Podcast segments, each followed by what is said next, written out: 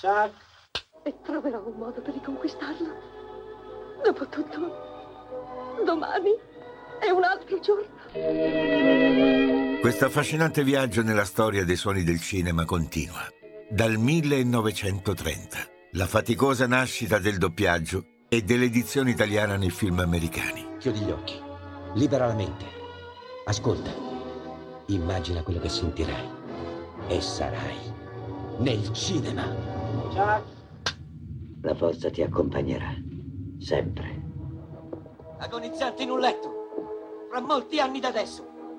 Siete sicuri che non sognerete di barattare tutti i giorni che avrete vissuto a partire da oggi per avere l'occasione, solo un'altra occasione, di tornare qui sul campo ad urlare ai nostri nemici che possono toglierci la vita, ma non ci toglieranno mai la libertà! I capi di Hollywood decisero di inventare il doppiaggio facendosi aiutare dai nostri immigrati che risiedevano in America. La MGM nel 1931 iniziò questa attività nella sua roccaforte di Calvert City. Il primo direttore fu Carlo Buff, scrittore poliglotta di vasta cultura, sposato ad un'americana.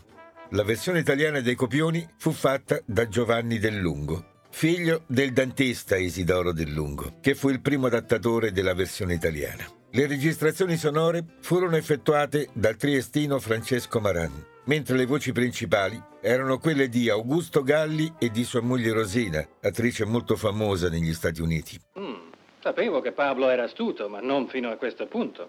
Vi dimostrerò ora il suo piano. Vuoi giocare con lui? No, papà dorme. Va bene, allora gioca con lui, ma non svegliarlo. Essi furono i primi doppiatori italiani insieme ad Argentina Farraù, voce di Joan Crawford, Vi preghiamo, Gesù. Vi preghiamo, non più di questo non posso fare. Oh, Madonna Santissima, vedi Gesù. e di Francesca Bragiotti, prima doppiatrice di Greta Garbo in Matahari. Pronto? Ah, lei Mufon, già tutti pronti? No, non ancora. Ma no, andate, andate intanto, vi raggiungo fra mezz'ora. Una curiosità, nel 1930, in Anna Christie, la diva Greta Garbo, che faceva oltre alla versione in americano anche la versione tedesca dei suoi film, dato che lo parlava perfettamente, was? volle tentare l'edizione italiana, ma riuscì a gridare solo Padre, padre! Il primo film doppiato in italiano dalla MGM fu Carcere, The Big House, del 1930. A seguire Thunderhorn, La Sivigliana. I risultati ottenuti non erano certo quelli previsti, ma un passo avanti fu fatto. I doppiatori si arrangiavano come potevano, le loro cadenze, accenti e dialetti si udivano perfettamente. La Fox, che era stata la prima a inventare questo tipo di doppiaggio con gli oriundi, in quegli anni non realizzò più film in italiano quando si accorse che il regime fascista aveva creato dei problemi al mercato americano e vedendo che non riusciva più a vendere i propri film in Italia, che era uno dei mercati più interessanti per gli incassi, decise di intraprendere anche lei questa strada del doppiaggio in italiano in Italia dei film americani. Nasce così uno speciale reparto Fox, a capo del quale viene messo Louis Luffer. I dialoghi erano affidati ad Alberto Valentino, il fratello del famoso Rodolfo, arrivato dopo la morte di quest'ultimo per sostituirlo cinematograficamente. Il direttore dei doppiaggi fu Frank Puglia. Primo film della Fox doppiato in italiano fu Tu che mi accusi, 1930, di Victor Fleming. Il primo doppiatore della Fox fu Franco Corsaro. Con Franco Corsaro, Luisa Caselotti, Agostino Borgato e Guido Trento, che furono i primi doppiatori italiani della storia del doppiaggio. Anche la Paramount decise che non era bene doppiare a Hollywood i propri film, ma di andare in Francia, a Joinville. Decisione ottima perché sfruttò attori italiani che lavoravano solo in Italia. Alla struttura di organizzazione fu nominato il barone Saint-Just. Direttore delle edizioni italiane per decenni fu Pier Luigi Melani. Il primo film in uscita fu Il Dottor Jekyll e Mr. Hyde 1930 di Ruben Mamoulian con Frederick Marsh doppiato da Olinto Cristine Aspetta ad avere dell'oro in mano la prima volta, così giallo e lucente. Aspetta di averlo e ti darei i brividi. Ti farà diventare matto. e a seguire Il segno della croce The Sign of the Cross 1932 di Cecil B. DeMille sempre con protagonista Marsh doppiato questa volta però da Franco Schirato. Malgrado Schirato che era italiano, il resto del doppiaggio fu mediocre, tanto che ne seguirà una seconda versione alla fine della guerra. L'uscita di una legge fascista o regio decreto che disponeva, qualora un film straniero fosse stato doppiato all'estero del Regno d'Italia, questi non poteva essere proiettato nelle nostre sale. Questa fu la goccia che fece decidere nell'estate del 1932 di doppiare i film in italiano in Italia e persino la Paramount fu costretta a venire a Roma. Dal 1931 il mixaggio su piste audio migliorò molto, permettendo di sincronizzare la voce con il movimento delle labbra. Il successo del sonoro sincronizzato fu immediato in America, ma meno in Europa. Questa ricezione tiepida in Italia della sonorizzazione era dovuta sia alla mancanza di sale attrezzate per il sonoro, sia soprattutto per una precisa volontà politica. In Italia, ad esempio, la soluzione adottata, fino ai primi anni 30, fu quella di togliere l'audio in lingua straniera ed inserire delle didascalie su sfondo nero o su fermo immagine, con i risultati penosi sia per il ritmo del film, che veniva spezzato, sia per la durata della stessa pellicola, che raddoppiava o addirittura triplicava. Ma con l'avvento del sonoro, come sarebbe stato vedere un film? si chiedevano i numerosi appassionati avrebbero finalmente sentito la voce dei protagonisti delle pellicole. La fama e l'aurea di mistero che circondava i divi e le dive del muto sarebbe stata offuscata dalle loro voci. I divi del cinema muto erano dunque finiti? Una delle vittime illustri del sonoro in Italia è la diva Francesca Bertini. Il cinema parlato non era ancora in auge, era all'inizio, facevano più versioni. Infatti La donna d'una notte di L'Herbier versione tedesca, versione francese, versione italiana. L'italiana con Ruggero Ruggeri, l'ho fatta io. La francese con Jean Murat, l'ho fatta io. La tedesca l'hanno fatta per conto loro, tutti attori tedeschi. Erano tutte parlate, ma parlate male, perché erano i primi, proprio i primissimi film. E allora c'era una confusione nei teatri di posta, perché c'erano i tedeschi, c'erano i francesi, c'erano gli italiani. Era una confusione, capisci? E il doppiaggio non si poteva fare perché anche quello non era ancora all'altezza della situazione, erano dei doppiaggi tremendi. Un artista che allora guadagnava l'incredibile somma di 2 milioni a film. Scrissero che i due attori più pagati del mondo erano Francesca Bertini a Roma e Enrico Caruso in America. Il mio contratto è stato firmato a Roma nella mia villa di Via Nomentana un milione di dollari nell'anno 20. A causa della bruttezza della sua voce, alla gestualità esagerata e poca sintonia con il nuovo modo di girare, il Consiglio di Reggenza sa che io non amo ripetere due volte la stessa cosa. La sua carriera volse al declino. Nei pochi film che girò, la fecero doppiare da Giovanna Scotto, futura voce di Ingrid Bergman in Casablanca. Una ben triste eredità io potevo lasciargli. Povertà e frustate.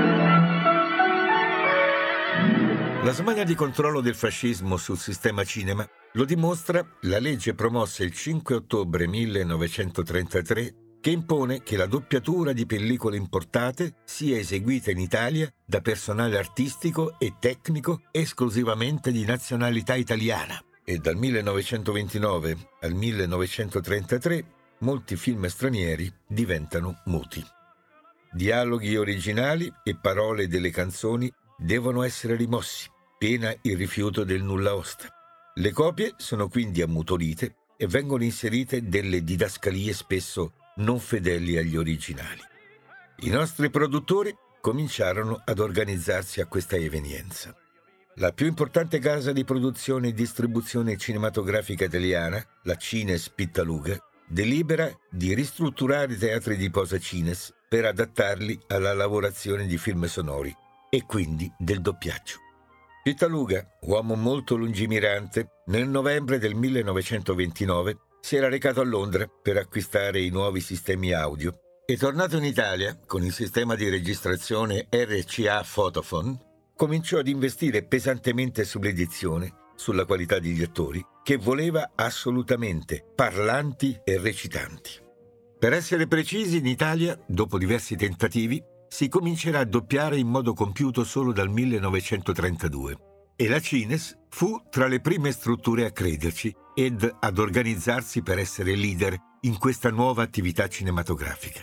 La società Cines faceva capo ad Emilio Cecchi ed aveva come direttore il regista ed attore Mario Almirante. Questi, nell'estate del 1932, aprì a Roma il primo stabilimento e la prima società di doppiaggio italiano, avviando subito la traduzione e l'adattamento del film A me la libertà di René Clair, nel cui doppiaggio è possibile riconoscere le voci di Gino Cervi e Dio disse, la luce sia, e la luce fu. E Corrado Racca. Scappa, non mi aspettare! Grazie, Emilio!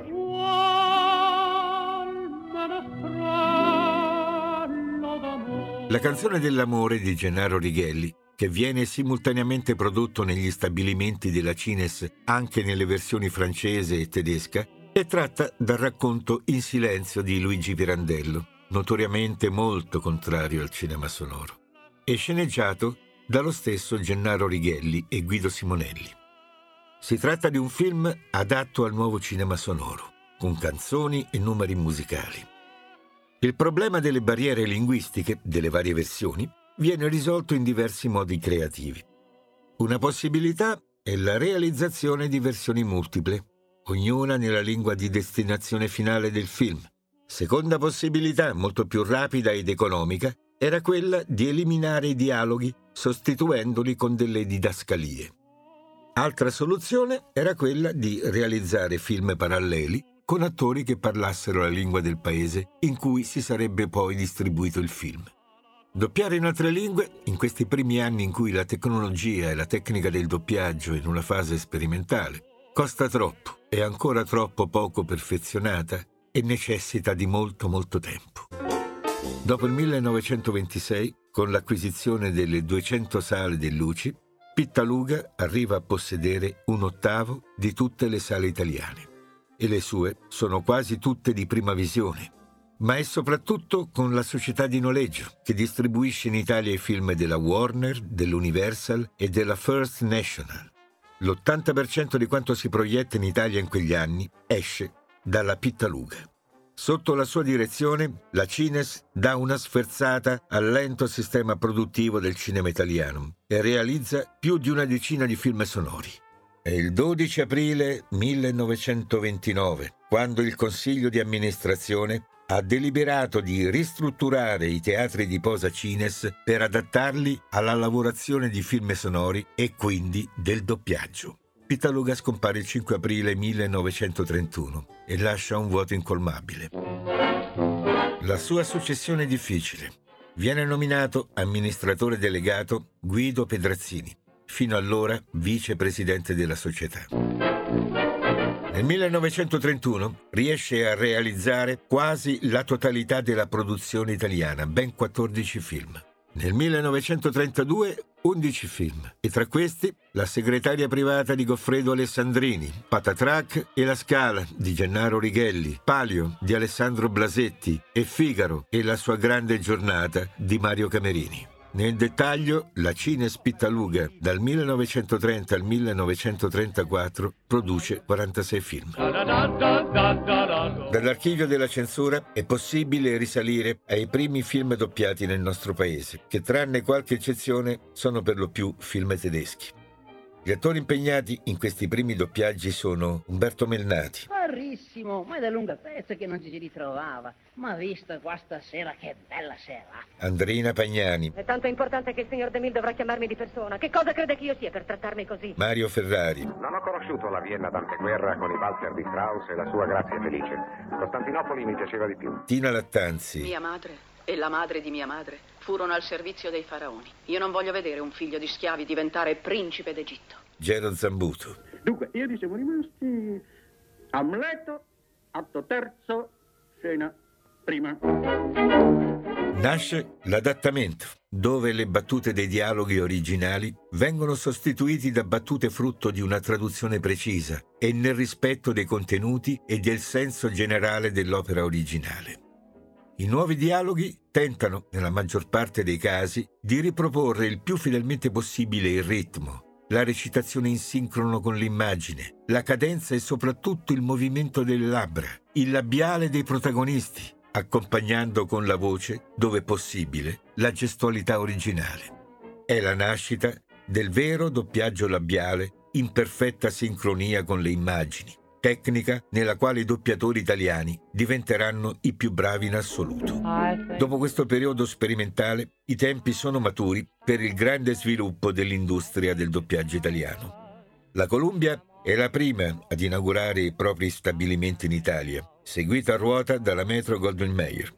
Per rimediare al massacro delle precedenti pellicole americane, private del sonoro e sottotitolate, vengono affidati dialoghi a scrittori come Aldo De Benedetti, che adatta Dieci giorni a stanza, e Alessandro De Stefani, che cura La donna del miracolo di Frank Capra, dove Barbara Stanwich viene doppiata da Marcella Rovena. Non ho mai visto cellule sanguigne tanto anemiche come queste, ma in confronto a noi fisicamente devono essere molto primitivi. Doppiatrice che successivamente darà la voce ad Anna Magnani all'inizio della sua carriera e il direttore del doppiaggio è Nico Giannini, che negli studi della Fono Roma, che allora si scriveva con la PH, ossia Fono con PH, diventata in seguito poi Fono Roma con la F normale, realizza il doppiaggio di Nicoletta e la sua virtù è Proibito, Forbidden, di Frank Capra del 1932.